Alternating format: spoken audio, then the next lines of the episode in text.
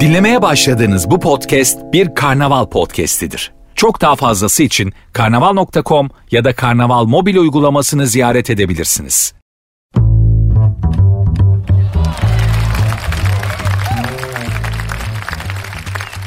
Herkese merhaba. Sert Ünsüz başladı ben Nuri. Saat 22'ye kadar Cinderella'nın ayakkabısını kaybettiği partiye gitmek için üvey annesinin evinden çıktığı saatlere kadar sizlerle birlikte olmaya, rehabilite etmeye, biraz başka şeyler düşündürterek kendi gerçekliğinizden kopartmaya çalışacağım.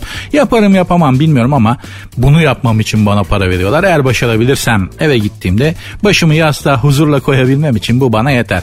İşim zor kolay değil biliyorum yani dışarıda akıp giden hayat hepimizin üzerinden çok böyle acımasızca geçiyor. Al işte bugün mesela kripto paralar dip yaptı diye bir haber var. Ben de gerçeği bile yok gerçi bırak kriptosunu hakikisi bile yok ama kripto parası sahibi olan arkadaşlara bakıyorum böyle boş boş falan bakıyorlar. Oradan anlıyorum zaten ben kripto paranın düştüğünü. Yani kripto parası olanlar da böyle kripto paralar yükseldiği zaman anlamsız bir neşe durup dururken böyle bir mutluluk herkese bir öpücük verme herkesten bir makas salma hali oluyor. Para düştüğü zaman da tam tersi böyle hani uzaydan yeni gelmişler de çevre oryantasyonunu yapıyorlarmış. Her şeyi ilk defa görüyorlarmış gibi bakıyorlar. Çok zor biliyorum yani insan yani bizler maddi imkanları çok geniş olan insanlar böyle hobi olarak kripto para alan insanlar değiliz. Paramız değer kaybetmesin diye. Elimizde 3-5 kuruş kalsın. Güvencemiz olsun diye bu işlere yatırım yapıyorsunuz. Biliyorum haklısınız ama emin olun yine çıkacaktır. Yani kripto para iner çıkar. Zam gibi değildir mesela. Zam girip çıkar. O daha kötü. Yani hani zam bir de giriyor çıkmıyor. Yani bir kere yapıyorlar ondan sonra ne yaparsan yap düşmüyor. Bir de enteresandır ben 5 yaşımdayken 50 yaşındayım. 5 yaşımdayken ilk defa duydum zam kelimesini. 50 yaşıma geldim. Hala hayatımda zam diye bir gerçeklik var. Hiçbir zaman bir de Türkiye istikrarsız derler ya. Bundan büyük istikrar mı olur ya 45 senedir değişmeyen tek gerçek zam ve enflasyon. Bir şekilde yani enflasyonun çok düştüğü zamanları da gördük biliyorsunuz yani hepimiz gördük. Ama bir şekilde bu enflasyon kader artık yani bundan kaçamıyor muyuz nedir arkadaş ya? Enflasyon canavarı derler hatta. Gazetelerde de böyle genelde ağzından ateş çıkan dinozor, ejderha ile dinozor arası bir şey olarak resmedilirdi. Sonra uzunca bir süre kalktı o e, enflasyon canavarı. Çünkü enflasyon düştü Türkiye'de yani. Düşürüldü. Fakat işte gene geri döndü canavar. Diyeceğim şudur. E, yapacak bir şey yok. Fazla da şey etmemek lazım. Bu bizim ülkemizin e, bir gerçeği ve ne yaparsak yapalım bir şekilde gelip başımıza dolanıyor ya kerata. Yapacak bir şey de yok yani. Genç arkadaşlar için şunu söyleyeyim ya biz bunlarla yaşadık e, yaşamaya da hayatta kalmayı da başardık. Siz de başaracaksınız. E, ontolojik olarak biliyorsunuz yani hani e, şeyinizde olmasa bile, pratiğinizde olmasa bile ontolojik olarak mevcut. Siz de bununla yaşayacaksınız. E, bir gün gene düşecek. Sonra bir gün gene çıkacak. Ne oluyorsa Türkiye'de sürekli olmaya devam edecek. Değişen bir şey olmayacak. Ama biz işimize bakalım. Bizim işimiz nedir? Şu an an itibariyle makara kukara. Yani genç arkadaşların Z kuşağının deyimiyle boş yap. Siz de benimle beraber boş yapmak isterseniz hanımlar beyler Instagram ve Twitter adreslerim mevcut. Onları arz edeyim. Belki programa katılmak, katılım göstermek, bir şeyler yazmak, söylemek, soru sormak istersiniz. Sert unsuz yazıp sonuna iki alt tire koyarak e, Instagram'dan ya da Twitter'dan bana ulaşabilirsiniz. Benim de Instagram adresim mevcut. Nuri Ozgul 2021. Sert unsuz başladı. Hadi bakalım devam edeceğiz.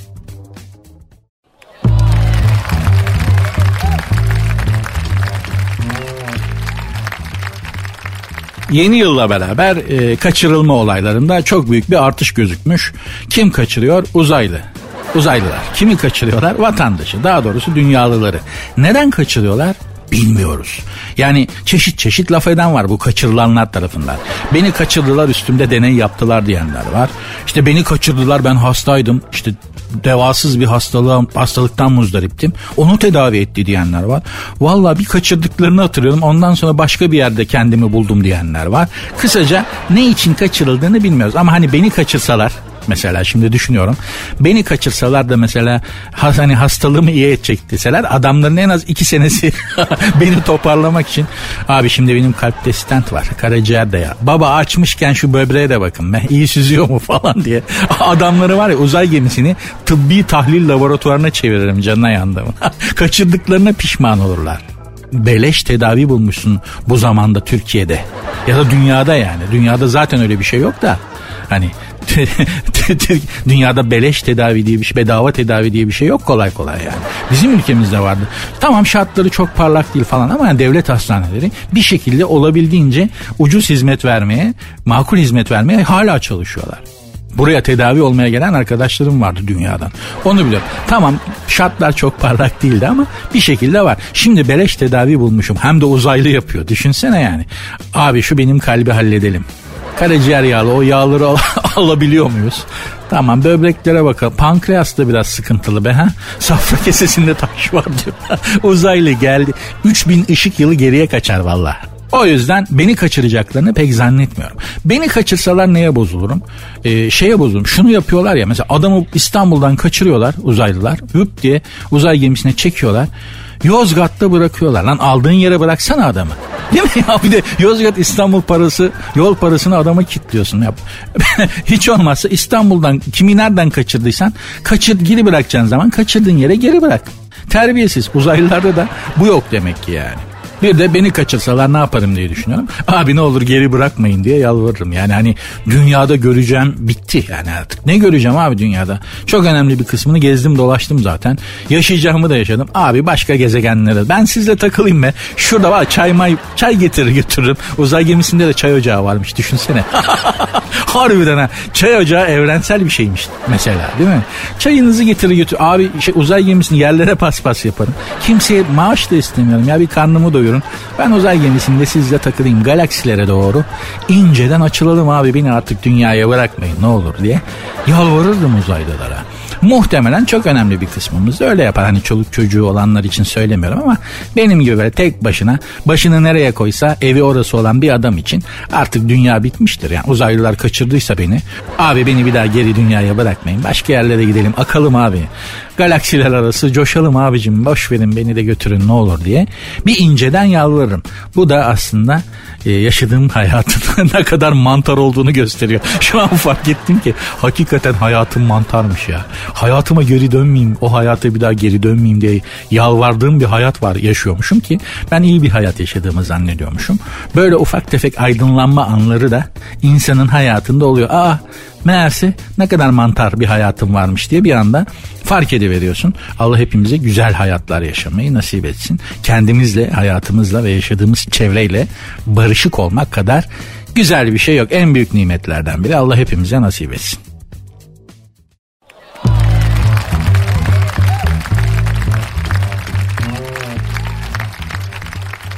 Sert ünsüz devam ediyor biraz önce uzaylıların e, insanları kaçırdığı vakaların yeni yılla beraber e, sayısında çok artış olduğunu söylemiştim. Ne kadar kötü bir cümle kurduğumu da şu an fark ettim yani. Uzaylıların insanları kaçırdığı vakalar çok fazla görülmeye başlanmış. Yeni yılla beraber. Şimdi ondan bahsetmiştim. Bir arkadaşımız bir dinleyicim tweet atmış. Diyor ki abi diyor beni kaçırsa diyor ben de dönmek istemem. Ya beni dünyaya bırakmayın diye yalvarırım diyor.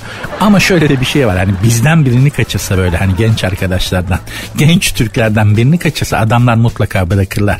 Çünkü yani garip garip talepler gelecektir adama şimdi. Amerikalı'yı kaçırsa, Fransız'ı kaçırsa, ne bileyim İngiliz'i, İtalyan'ı kaçırsa belki böyle taleplerde bulunan olmaz ama yani şimdi bizden birini kaçırsa baba benim manitanın evin üstünden geçelim mi uçan daireyle be ha? Ha manitaya bir şeklim olsun, hatuna bir şeklim olsun be abi. Dayı kaç yapıyor alet? Baba bir tur kullanayım mı be? Ben bak size baka baka öğrendim şu düğmeye basıyorsun gazlıyor. bir tur versenize be diye. Adamlar ilk durakta yani uzaylıların uzaylıların dünyasında böyle durak diye bir şey var mı bilmiyorum ama ilk durakta bırakırlar. Bir de e, uzaylılar bahsinde genelde böyle Mısır piramitlerine özellikle uzaylıların yaptığı söylenir ki ben buna sık sık karşı çıkarım. Yani sen adam 3 milyon ışık yılı uzaktan geliyor düşünebiliyor musunuz? Boyutları atlıyor. Yani galaksileri bırak boyut atlaya atlaya geliyor adam. Bizim boyuta geçiyor da bizim galaksiye giriyor da işte dünyaya iniyor falan filan. O kadar uzak yoldan gelsen ya Mısır'da piramit dikmekle mi uğraşırsın ya? Amelelik mi yaparsın ya? Dün düşünsene Mısır çölüne giderim Göce'ye ben uzaylı olsam. Göcek, Miami, Florida, Bali adası değil mi? Tatilime keyfime bakarım. Ne uğraşacağım Mısır'da piramit taş üstüne taş dizmekle. Orada da bir mantık hatası var bence yani. Uzayda gelecekte piramit. Hadi canım. Yani adamlarda hiç mi akıl yok? Binlerce ışık yılı uzaktan buraya gelecek akıl var adamda. Burada amelilik yapacak kadar saf mı uzaylı? Keyfine bakar. Ben de mesela bizde de o teknoloji olsa değil mi? 3000 yıl ışık yılı uzaktaki bir gezegene gidebilecek olsak bizi çalıştırmak mümkün mü ya? İş yapar mısın abi o gezegen? Taş bile toplamam. Vallahi yatar keyfim güzel bir köşe bulurum kendime kafama göre. Oh baba şurada bir de çay olacak. o da şarttır biliyorsunuz. İçimizden gelir yani. Güzel bir köşe bulduğumuz zaman hemen hemen hepimizin ağzından şöyle bir cümle dikilir. Şurada bir de çay olacaktı ki be. bir de çay olacaktı ki ah falan diye. Demlik de e, galaksiye uzay boşluğuna bizim götüreceğimiz bir gerçek olacaktır. Yani demlik, e, kaçak çay, semaver falan hani bunları hep götüreceğiz. Mangal, galaksiye, uzaya bu kültür bizde gidecek. Koç yumurtası değil mi? Böbrek, sakatat. Bunlar hep bizim sayemizde uzaya gidecek ki küçük görmemek lazım küçük görmemek lazım. Bunlar da önemli birer kültür parçaları hanımlar beyler. Bizim uzaya katacağımız çok şey var yani. Mesela akrabanın akrabayı ettiğini akrep akrebe etmez diye bir laf var. Şimdi bunu bunu dünyanın herhangi bir yerinde birine açıklaman, translate etmen mümkün değil. Bırak açıklamayı, yani translate birebir bunu çevrilebileceğin bir lisan formülü yok. Herhangi bir dilde. Düşünsene ya ama uzaya biz bunu götüreceğiz. Diyeceğiz ki uzaylıya baba akrabayla ticaret yapma olmaz. Değil mi? Bunlar hep bizim sayemizde uzaya çıkacak.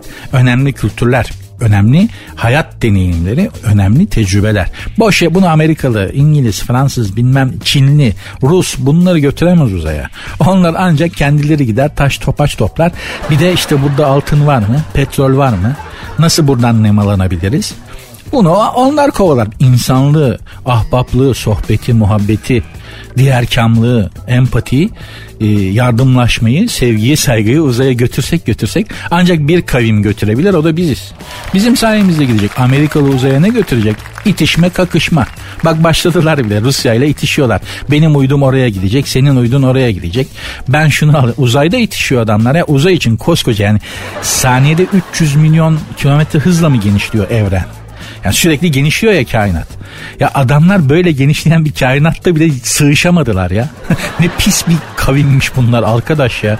Biz gitsek gel baba sen de gel abi yerim yok. Gel babacım gel ya tanışalım kaynaşalım bir, bir sen söyle bir ben söyleyeyim. Bir muhabbet edelim bir sohbet edelim değil mi? Biz bunları götüreceğiz uzaya inşallah. Ay projemiz inşallah gerçekleşir. Şu aya bir adımımızı atsak var ya ondan sonrası su gibi akacak ya ben eminim yani. Aya gittiğimiz an her şey çok değişecek. Yani dünyada da değişecek. Biz Ay'a gittiğimiz an dünyada da çok şey değişecek. Uzayda da çok şey değişecek. Allah hepimize o günleri göstersin hanımlar beyler. Programın Instagram ve Twitter adreslerini tekrar tekrar vermek istiyorum ki katılımcı olmanızı istediğim için. Programın Instagram ve Twitter adresi aynı. Sert unsuz yazıp sonuna iki alt tere koyuyorsunuz. Benim Instagram adresim de Nuri Ozgul 2021.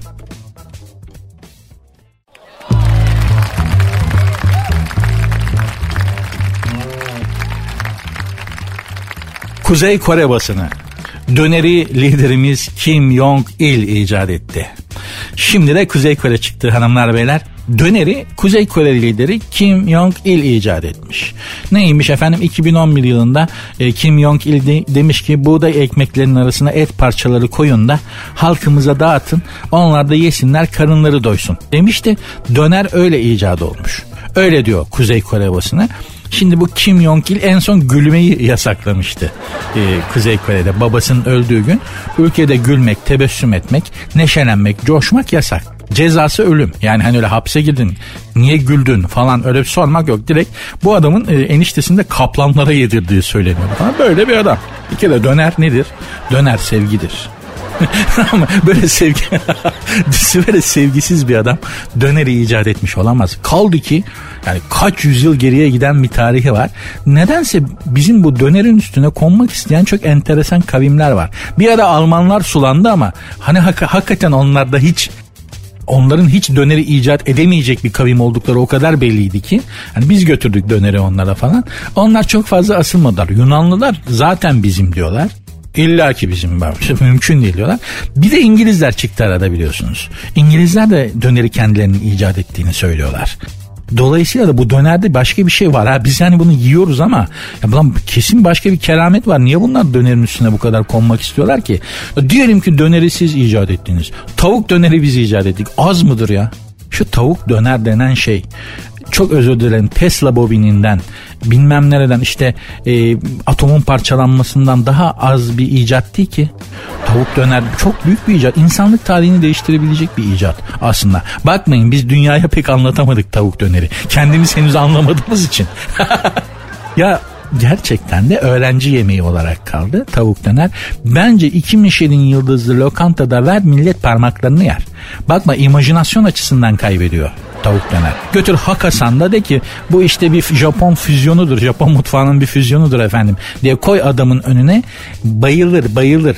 Biz kendi şeyimizin kıymetini bilmiyoruz arkadaşlar. Kendimizi eziklemeyi çok sevdiğimiz için o yüzden biz şey yapıyoruz yani hep kaybediyoruz. Yoksa tavuk döner candır ya. Döner bu arada bizimdir. Dönmek fiili bizim bir kere yani anlatabiliyor muyum? Yani bizden daha iyi dönen bir şey var mı ya? Biz kendi etrafımızda döneriz, fikrimizden döneriz değil mi? Ama hani verdiğimiz sözden dönmeyiz. Dünyada mesela devlet politikası olarak bütün dünyada tescillenmiş bir şeydir. Yani Türkiye söz vermişse dış politikada o sözden dönmez. Herkes döner, Türkiye dönmez. Bu tartışılmazdır. Gerçektir. ispat edilmiş ve kabul edilmiş bir gerçektir. Türkiye, Türkler verdikleri sözden dönmez. Onun dışında dönerler. yani Abi şöyle yani şu en kısa yoldan dönelim Hani değil mi? Pek çok konuda şuradan dönüverelim be falan gibi. Dönmek konusu bizde iyidir. İyi döneriz, sağlam döneriz. Verdiğimiz söz hariç. Evelallah. Verdiğimiz sözü sonuna kadar tutarız. Öyle de bir delikanlı sözüne güvenilir bir kavmiz. İnşallah da bunu hiçbir zaman kaybetmeyiz.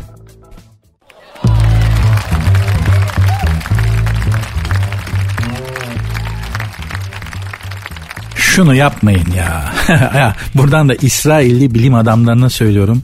Yaptığınız şu çalışmadan derhal vazgeçin ve geri dönün. Başımıza büyük ihale açacaksınız. İsrailli bilim adamları ya.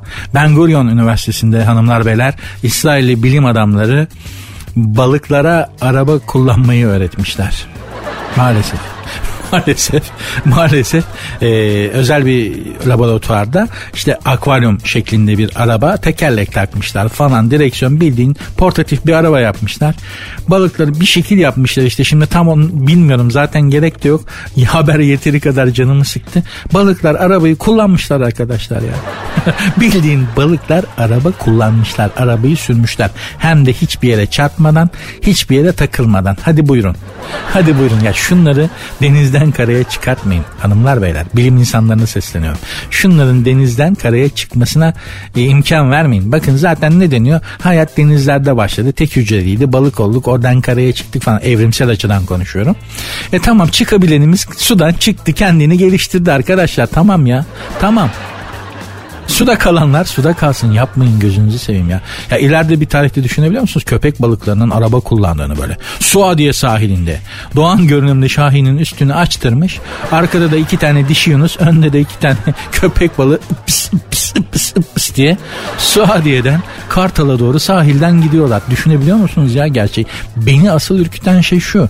Bizden iyi araba kullanırlarsa bu balıklar ben o zaman kahrolurum çok iyi araba kullanan bir kavim olmadığımız tartışılmaz biliyorsunuz yani. Hani, hani cenaze arabasına cenaze içindeyken cenaze arabasına çarpan adam var ya. Bir de inip tartışıyor hata sendeydi lan. Ne hata adam ölmüş. Daha ne büyük bir adamı gömmeye götürüyorlar ya. Ne yapıyorsun? Arkadan çarpıyor bir de üste çıkmaya çalışıyor. ya adamı gömmeye götürüyorlar be kardeşim. Bu dünyada işin işi bitmiş adamcağızın biraz saygılı olsana. Ani falan yaptın kazık falan yaptın ben de duramadım. Allah'ım yarabbim. Cenaze arabasına bile arkadan çarpabiliyoruz yani. Diyeceğim hanımlar beyler bu araç sürme işinde biraz problemliyiz farkında mısınız? Yani İstanbul'da da böyle Anadolu'da da böyle. Bir sıkıntımız var. Arabayı kendimizle bir zannediyoruz. Hani bizim bir uzantımız, bizim bir parçamız, bizim karakterimizin ve kişiliğimizin bir parçası olarak algılıyoruz. Ve arabaya bir şey olursa sanki bize olmuş gibi. Hani bize arabaya arkadan çarptıkları zaman direkt sana arkadan çarpmışlar gibi davranıyorsun. Sana çarpmadılar kardeşim. Arabaya çarptılar. Olabilir. Olmasa daha iyi. Tatsız bir durum ama sen bunu kişisel bir hakaret olarak niye algılıyorsun ya? Dikkat edin. Mesela kaza Allah herkesi kazadan korusun. İşiteni işitmeyeni. Ama hani bir hafif arkadan çarpmalı, önden çarpmalı bir trafik kazası anlatılırken ne derler? Abi bana arkadan çarptılar ya. Geçen, geçen gün ışıklarda duruyorum herif geldi arkadan bana çarptı. Bak bana çarptı. Sana çarpmadı yavrum arabana çarptı ya. Arabana çarptı. Ama ne diyor? Geldi arkadan bana çarptı diyor. Neden? Çünkü arabayı da kendisinin bir parçası, kendi kişiliğinin, kendi vücudunun bir parçası olarak algılıyor. Çünkü bir yerde dururken böyle dururken biri gelip arkadan ensenize bir tokat atsa bunu hakaret olarak algılarsınız. Şiddet olarak algılarsınız ve haklı olarak da buna bir karşılık verirsiniz. Ama arabana da ışıklarda dururken arabanı arkadan çarpmışlarsa bu bir şiddet değil. Bu sana bir hakaret değil. Sakin ol ya. Adam duramamış, ayarlayamamış. Tamam çok masum değil ama bu bir hakaret değil yani ya. Bana çarptılar demene gerek yok ki. Arabana çarptılar. Sakin ol. Usta onu düzeltecektir sana çarpsalar düzel sana çarpsalar kolay kolay düzelmezsin. Allah korusun. Gerçekten de trafik konusunda biraz daha dikkatli olmamızda fayda var. Bu aralar trafik kazalarında da özellikle yayalara çarpma konusunda da bir artış gözleniyormuş. Lütfen şu arabaları biraz daha dikkatli kullanalım ve yoldaki yayalara yayalar bile hatalı olsa dikkat edelim hanımlar beyler sizin için de bir ömür boyu vicdanınızda siz haklı bile olsanız vicdanınızda kanayan bir yara olarak kalacaktır. Böyle bir yükü yüklenmeye hiç gerek yok. Hiç gerek yok. Zaten üstümüzde yeteri kadar yük var. Hem vicdani, hem maddi, hem manevi.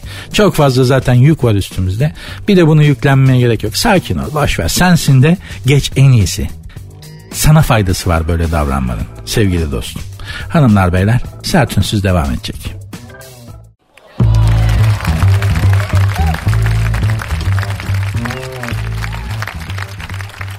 2022 erkek kainat güzeli seçilen Darya Kamil e, umurumda değil demiş. Ne umurumda değil demiş. Şimdi arkadaşımıza baktığımız zaman çok büyük bir erkek güzeli hani kainat erkek güzeli bu mu ya kainat erkek güzeli falan diyenler oldu sosyal medyada çok fazla. Çocukcağız da buna karşılık vermiş. Benim umurumda değil demiş ya. Boş yere kıskançlık yapmanın da bir anlamı yok demiş. Şimdi ben bu kardeşimize bakıyorum. Güzel bir kardeşimiz. Yakışıklı bir çocuk. Ama hani kainat erkek güzeli olacak kadar yakışıklı mı?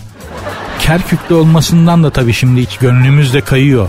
Değil mi? Yani Kerküklü bizim içimizden bir kardeşimiz. Kardeşimiz sonuçta kainat erkek güzeli seçilmiş ama ya Darya'cım ya da Darya mı artık nasıl telaffuz ediyor ismi bilmiyorum beni affetsin.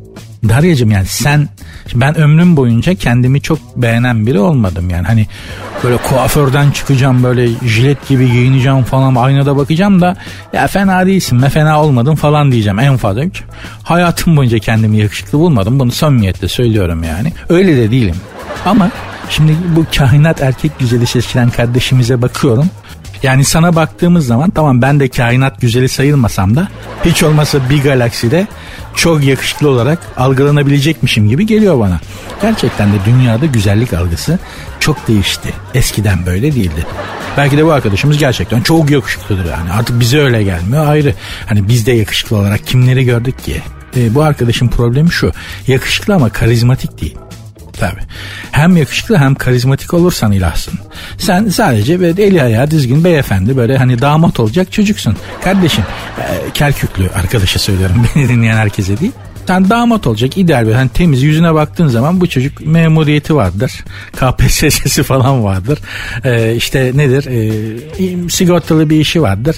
Temiz böyle hani günah içkisi falan da yoktur bunun. Belki arada biraz şey yapıyordur. Ee, sigara gibi kötü bir alışkanlığı belki vardır. Cildine baktığımız zaman o da yok gibi gözüküyor. E tamam ideal evlenilecek adamsın sen. Kainat erkek güzeli olacak kadar değilsin. Ama belki de dediğin gibi artık bizim güzellik algımız değişti yakışıklılık algımız değişti. Bilemiyoruz. Aman şey olsun be. Ha? Huyu güzel olsun. huyu güzel olsun derler ya. Hani güzel ve yakışıklı birini bulmaktan umudunu kesmiş insan cümlesidir bu.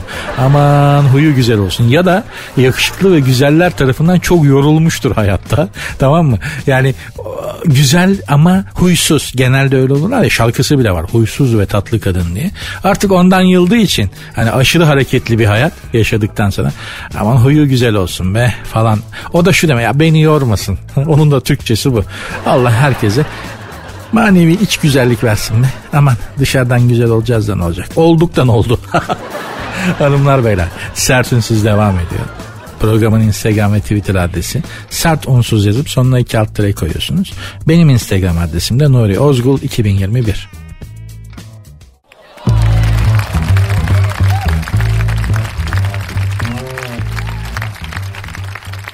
Sert ünsüz devam ediyor. Ailece yemek yemenin çocuklar üzerinde olumlu etkilerini saymış bilim adamları. Bilim adamlarının buna da çok vakit ayıracaklarını zannetmenin muhtemelen bu bir kadın magazin dergisinden araklanmış bir haber. Ailece yemek yemek şu, şu zamanda çok mümkün değilmiş. Çünkü anne baba çalışıyor malum. Akşam belki hani bir arada sofraya oturulabiliyor. Çocuk belki okulda kantinde yiyip geliyor falan filan gibi bir sürü modern hayatın getirdiği engeller var. Ailece sofraya oturma konusunda. Ben çocukken öğle yemekleri de akşam yemekleri de ailece yenirdi hatta. Ama şimdi artık çok zor. Belki hafta sonları ancak modern hayatın dayattığı şeyler. Yoksa kim oturup çoluğuyla çocuğuyla ailece yemek yemek istemez ki ne kadar güzel bir manzaradır o. Ailece bir sofraya oturmak. İşte bunun çocuklar üzerindeki etkilerini, e, olumlu etkilerini saymış bilim adamları. Birincisi şuymuş, e, görgü kurallarını öğrenirler demişler ki kendi kuşağıma bakıyorum ya bu o kadar da doğru değil be. Ha? Yani o kadar. Yani hala çorbayı höpürdeterek ya adam sanki iç organlarını tekrar dışarı çıkarmış da tekrar geri çekmeye çalışıyor gibi çorba içiyor bak falan. Bunları çok görüyoruz. Özellikle mesela Çin, e, Japon lokantalarında çok olur bu. Ağız şapırdatarak yemek yerler. Bizde ayıptır biliyorsunuz ağız şapırdatmak yemekte. E, Japonlarda öyle değil. Ya bir hayatımda ilk defa Taksim tarafında bir e, Japon Çin restoranına gittim. Çin miydi? Çin'di galiba ya. Japon değildi bilmiyorum. Dragon'da adı. Şimdi kapalı olduğu için adını da rahatlıkla söyleyebiliyorum.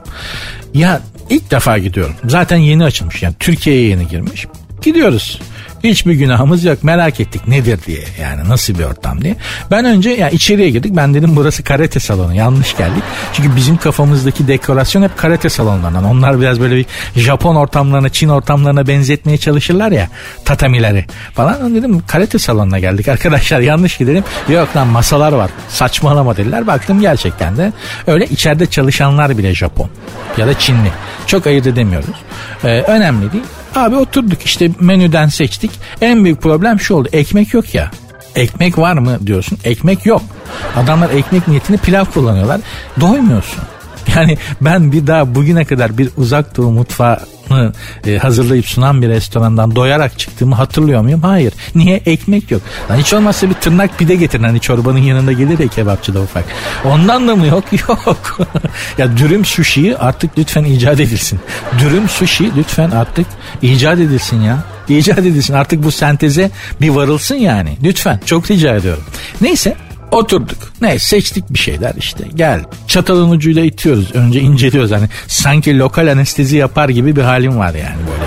Bu ne? Bunun içinde ne var falan. Hani kafamızda da şey var ya bunlar işte onu yiyor bunu yiyor falan. Şimdi saymaya dökmeye gerek yok. Temkinli yaklaşıyoruz ve çatalın ucuyla gerçekten açık ameliyat, açık kalp ameliyatı yapar gibiyiz. Yemek yiyor değil de. Arkadaş içerisi de uzak doğulu dolu. Tabi adamlar uzun yıllar bundan mahrum kaldıkları için Türkiye'de yaşayan uzak doğulular kendi e, kavimlerinin, kendi meşreplerine, kendi damak tatlarına uygun bir restoran açılınca yığılmışlar oraya. Bütün masalar uzak bir, bizim masa Türktü. Öyle hatırlıyorum bir ağız şapırtısı var. Yanımdaki adamın söylediğini duyamıyorum. Etraftaki masaların ağız şapırdatmasından. Şimdi taklit edip sizi de irite etmek istemem. Bizde pek hoş karşılanmaz biliyorsunuz. Ya bak yanımdakinin söylediğini duyamıyorum derken egzajere etmiyorum. Duyamıyordum. Bu nasıl bir ağız şapırtısı anlatamam size. Anlatamam yani. Değişik kültürler bakın ne kadar farklı. Adamlar da hiç önemli değil. Hiç önemli değil yani. Bizde de ne kadar ayıp sayılıyor. Arada da kaç kilometre fark var. Demek ki o zamanlar da bizde değildi. O taraflardan geliyoruz ya. Buraya gelene kadar nasıl bir kültürsel evrim geçirdiysek ağız şapırdatmak ayıp olmuş. yani çok yol kat etmiş bir kavmiz. Baktığınız zaman dünyada hanımlar beyler Türkler kadar yol kat etmiş bir kavim yok yani. Oral Altay dağlarının dibinden başlıyorsun yola çıkıyorsun bir millet olarak Viyana'ya kadar geliyorsun bir şekilde yani Karadeniz'in üstünden altından kollara ayrılıyorsun ve yine de e, ulusal kimliğini muhafaza edebiliyorsun. Kaç kültürle karşılaşıyorsun. Onlardan da aldıklarını alıyorsun. Yani hani reddetmiyorsun. Kendini korumaya çalışmıyorsun. Aa bu güzelmiş ya diyorsun. Onu da katıyorsun. Hem diline katıyorsun hem kültürüne katıyorsun. Ve yine de asimile olmuyorsun. Hani kendimizi de biraz övmekte fayda var bu konuda yani hep kendimizi eziklemeye değil mi? Küçük görmeye çok meraklıyız. Bugün bir kere daha söyledim bunu. Böyleyiz yani. Ya abi biz de şöyleyiz böyleyiz ama bu kadar yol yapıp da asimile olmayan başka millet var mı? Bildiğim kadarıyla bir de Yahudiler var. Binlerce yıl başka toplumların içerisinde asimile olmadan kalmışlar. Ama onlar da bizim kadar yol yapabilmiş değiller yani. Biz ta nerelerden nerelere geldik. Neyse ne diyorduk? Ailecek sofrada oturup yemek yemenin çocuklar üzerindeki olumlu etkilerini şey yapıyormuşuz. Ee, görgü kurallarını öğrenirlerdi demişlerdi. Bir keresinde bir de misafirler gidince sofrada böyle çok heyecanlı davranmamak gerekir değil mi? Bizde bir görgü kuralı olarak. Ben şeyi hatırlıyorum yani çocukken bir, bir misafirler gitmiştik ve yemeğe oturttular bizi. Buyurun dediler. Sofraya davet ettiler. Oturduk. Ee, zannediyorum söylemesi ayıp İzmir köfte vardı. ben de bayılırım. Artık nasıl yiyorsam çocuğum ama yani nasıl bir iştah ve coşkuyla yiyorsam annem böyle çaktırmadan annelerin öyle bir ikaz etme yöntemi vardır ya başkalarının yanında. Çaktırmadan böyle hafifçe etini de burarak böyle yavaş ye yavaş ye evde aç bırakıyoruz zannedecekler yavaş ye diye. Canım anneciğim böyle hafif de etini bırak yavaş ye diye uyarmıştı. Hanımlar beyler Allah hiçbir ailenin ağzının tadını bozmasın. Bugün de ne kadar cicoş bir program yapıyorum farkındayım ama konu öyle geliyor. Yani şimdi ailece çoluğumuzda, çocuğumuzda, eşimizle, dostumuzla, küçüklerimizle, büyüklerimizle Allah'ın verdiği nimetleri soframızda yiyip muhabbetimizi arttırmayı nasip etsin. Zaten dünyada da aileden daha önemli ne var ki? Baktığın zaman en önemli şey ya. Vallahi. Dolayısıyla da Allah hiçbir ailenin ağzının tadını bozmasın. Ay ay ay. Darül Ceze'de sohbet ediyor gibi oldu. Ama iyi bir temennide bulundum. Sert unsuz devam ediyor.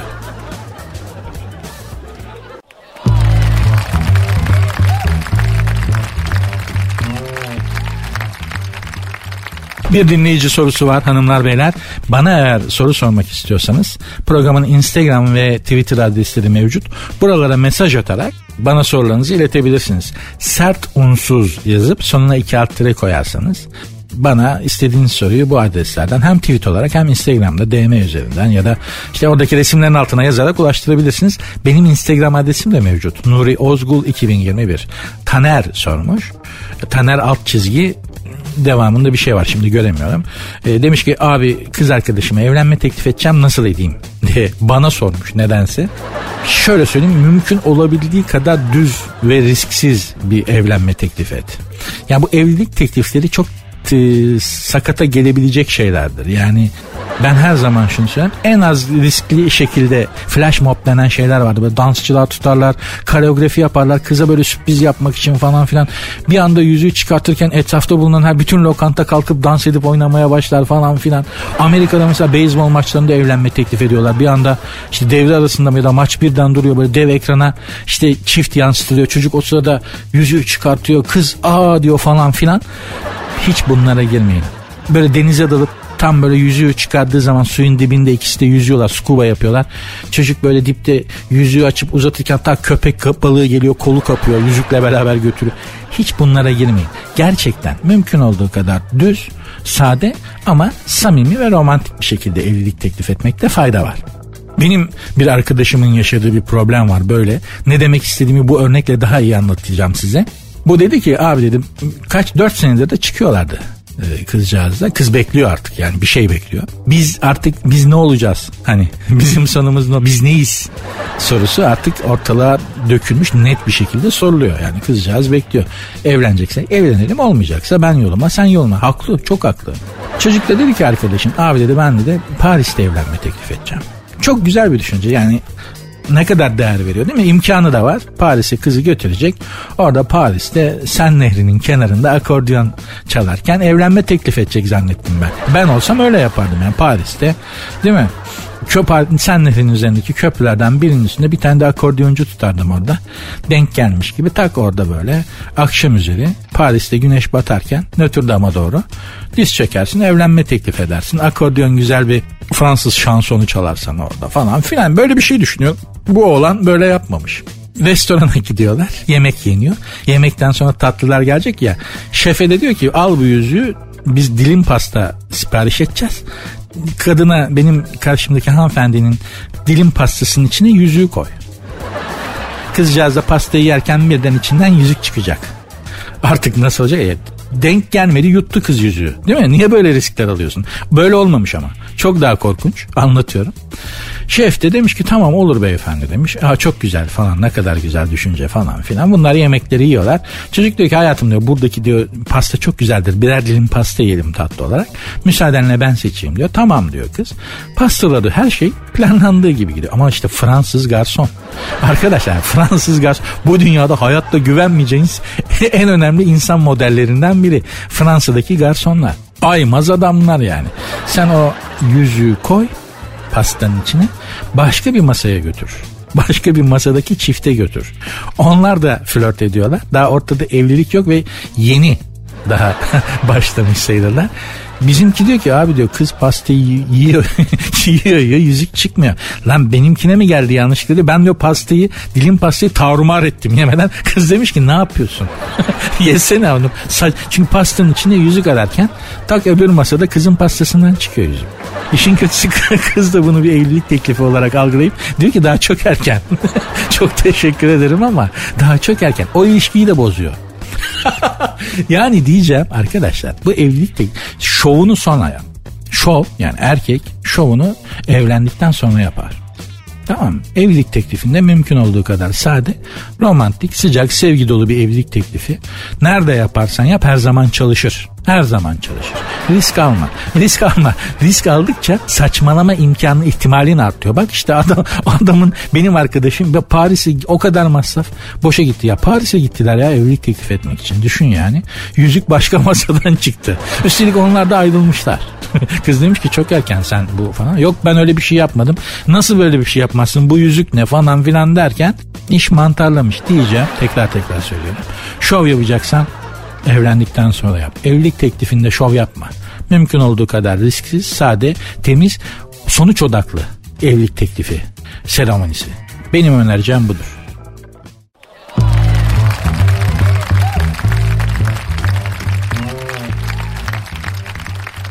Sert ünsüz devam ediyor. Hanımlar beyler gene bir dinleyici sorusu var. Nedense e, gene ilişkiler üzerine söylediğim gibi beni imajinasyon olarak buraya oturttunuz el birliğiyle. ilişki ya aşk doktoru Mehmet Coşkun Deniz diye bir adam var. Posta gazetesinde yazıyor. Bununla ilgili sorularınızı ona gönderseniz ya bana neden bir aşk doktoru muamelesi yapılıyor bunu anlamış değilim yani. Ben bir ilişkiler doktoru değilim ki. Bu kadar ilişki yaşamış bir adam da değilim yani. Hani öyle bir şeyler yaşarsın ki hayatta bunlardan süzdüğün, bunlardan damıttığın, elde ettiğin neticeleri insanlarla paylaşır, onlarla faydalı olursun. Ben o kadar bir insan da değilim yani. Öyle bir de genelde bana soruluyor. Demek ki memlekette de bunun bu soruların sorulacak adam sayısı az. Hani millet baktığında bu bununla bir cevap veriyor. Dur şuna yapıştırayım diye. Allah Allah ya çok enteresan. Neyse. Ah şöyle sormuş adını Mehmet adı e, deva yani şeyini vermeyeyim soyadını falan Instagram'dan sormuş. Mehmet diyor ki kız arkadaşımın bir şeyi gerçekten istediğini nasıl anlarım gibi benim de çok anlayamadığım yani sorunun maksadı ne? Tam olarak neyi sorduğunu çok anlayamadım ama soru şöyle tekrar okuyayım. Ee, kız arkadaşımın ne istediğini tam olarak ne istediğini nasıl anlarım? diye bir soru sormuş ki e, benim bildiğim kadarıyla benim kendi tecrübelerimden söyleyebileceğim şey şu kadınlar gerçekten istedikleri şeyi fısıldayarak söylerler o çantayı istiyorum falan gibi. Bir anda ses böyle jenerik voice yani Amerikan filmlerinde olur ya jenerikleri. Brad Pitt, Anna, Destiny falan gibi. Yani kadınların sesi de böyle jenerik sesine kayar. O ayakkabı çok güzel. Onu istiyorum falan gibi. Kadınların sesi gerçekten istedikleri bir şeyi söylerken kısılı verir. Bana öyle geliyor. Bana hep öyle oldu. Ben de mutlaka kısık sesle ne istemişlerse aldım ya da yaptım. Çok da faydasını gördüm. kısık sesle istedikleri her şeyin çok güzel geri dönüşü oldu bana. Size de tavsiye ediyorum hanımlar beyler. Az önce evlilikle ilgili bir evlilik teklifiyle ilgili bir cevaplarken mümkün olduğu kadar az riskli e, evlilik teklifleri yap. Şova kaçma böyle işte flash moblar böyle bilme ayarlamalar hayvan hele hayvanlı kedili falan böyle köpekli aman böyle enteresan actionlı evlilik teklifleri yapma demiştim. O arada bir şey söyleyecektim. Onu atlamışım. Onu da söylemiş olayım arkadaşlar. Dikkatimi bir şey çekti. Şahit istenen olaylar genelde fiiller genelde suç Mahkemelerde falan ya da devlet huzurunda şahit istenen fiillerin çoğu suç. Ya suçluluğunu ispat etmek için ya da suçtan aklanmak için, suçsuzluğunu ispat etmek için senden şahit göstermeni istiyorlar. Ya da iddianı ispat etmek için şahit göstermeni istiyorlar. Ama ortadaki konu genelde bir suç. Bir tek şahit istenen ve suç olmayan fiil evlilik. Değil mi? Evlilikte de şahit istiyorlar. Yani hep şa- suç fiilleri için şahit istenirken bir de evlilik suç olmadığı halde onda şahit isteniyor. Ya niye şahit istiyorlar onu da anlamış değilim. Devlet yani devletin memuru soruyor bu kadınla evlenmeyi kabul ediyor musun? Evet. Kadına soruyor diyor ki bu adamla evlenmeyi kabul ediyor musun? Evet. E bir de şahit yani niye şahitlere soruyorsun babacığım? Ben benim ben sözüne güvenilmez bir adam mıyım ya? Ben de ne gördünüz de şahit istiyorsunuz be kardeşim? Senin gözün başın oynuyor evet diyeceksin ama bu kızı bir ayda aldatırsın sen. Dur bir de şahitlere sorayım falan diye. Gerçekten de bunun evlilikte neden?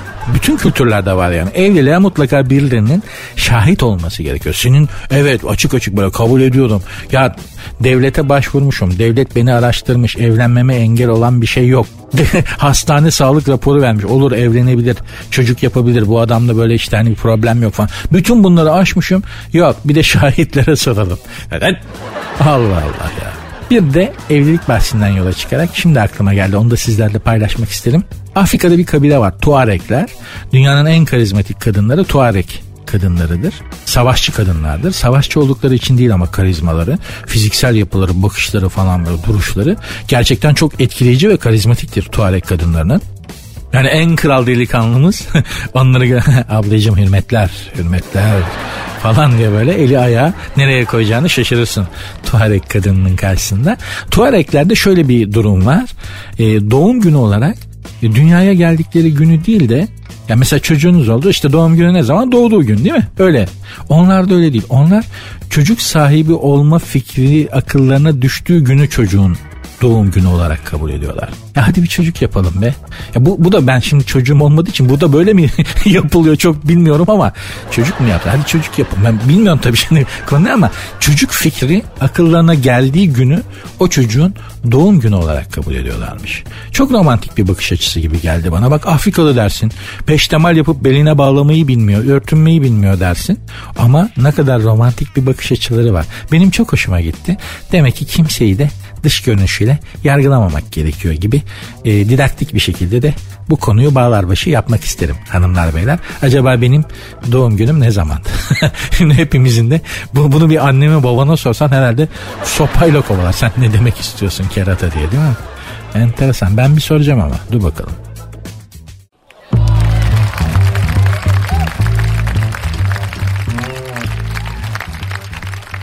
Hanımlar beyler sert ünsüz devam ediyor diyebilmeyi çok isterdim ama bugünlük kapatıyoruz dükkanı. Hatta bu haftalık. Bugün cuma biliyorsunuz. Yarın cumartesi yorganı tepikleye tepikleye hava da serin soğuk. Yorganı tepikleye tepikleye döneli döneli yatakta sıcak yerleri araya araya gezinme günü ne güzel. Benim için de yapın lütfen. Ben hafta sonları erken kalkıyorum. Size bir isim söylemek istiyorum pek çoğumuz eminim hatta hemen hemen hiçbirimiz bu ismi duymadık. Ama pek çoğumuz ve hemen hemen hepimiz bugün hayatta olmamızı bu isme borçluyuz. Stanislav Petrov. Stanislav Petrov Sovyetler Birliği'nde orta seviyede bir subay. Görevi de e, radar ekranında bütün dünyayı gözlemleyen bir radar ekranında bu radar ekranına bakarak e, ülkeye yönelik nükleer tehditleri gözlemlemek. Böyle bir alarm sistemi var. Rusya'ya karşı bir füze ateşlendiğinde, nükleer bir füze ateşlendiğinde bilgisayarlar bunu tespit ediyor, radarda gözüküyor ve Stanislav Petrov da karşılık verecek silahları harekete geçirecek bir adam. Bir gün böyle Soğuk Savaş döneminden bahsediyorum. Gene gözleri ekranda o dev ekranda, dev radar ekranında. Bakıyor mesai de baba. İşte arada arada bir şey okuyor mu bilmiyoruz ama. Bir anda Amerika'dan Sovyet Rusya'ya ülkesine karşı nükleer başlıklı bir füzenin ateşlendiğini görüyor radarda. Bakıyor füze böyle kalkmış geliyor Pasifik Okyanusu üzerinden Rusya'ya doğru. Şimdi derken ya dur belki yanlış alarmdır odur budur acaba e, derken bir füzenin daha ateşlendiğini görüyor. Şöyle düşünün Stanislav Petrov'un yerindesiniz. İki tane nükleer başlıklı füzenin radarda ülkenize doğru ateşlendiğini görüyorsunuz.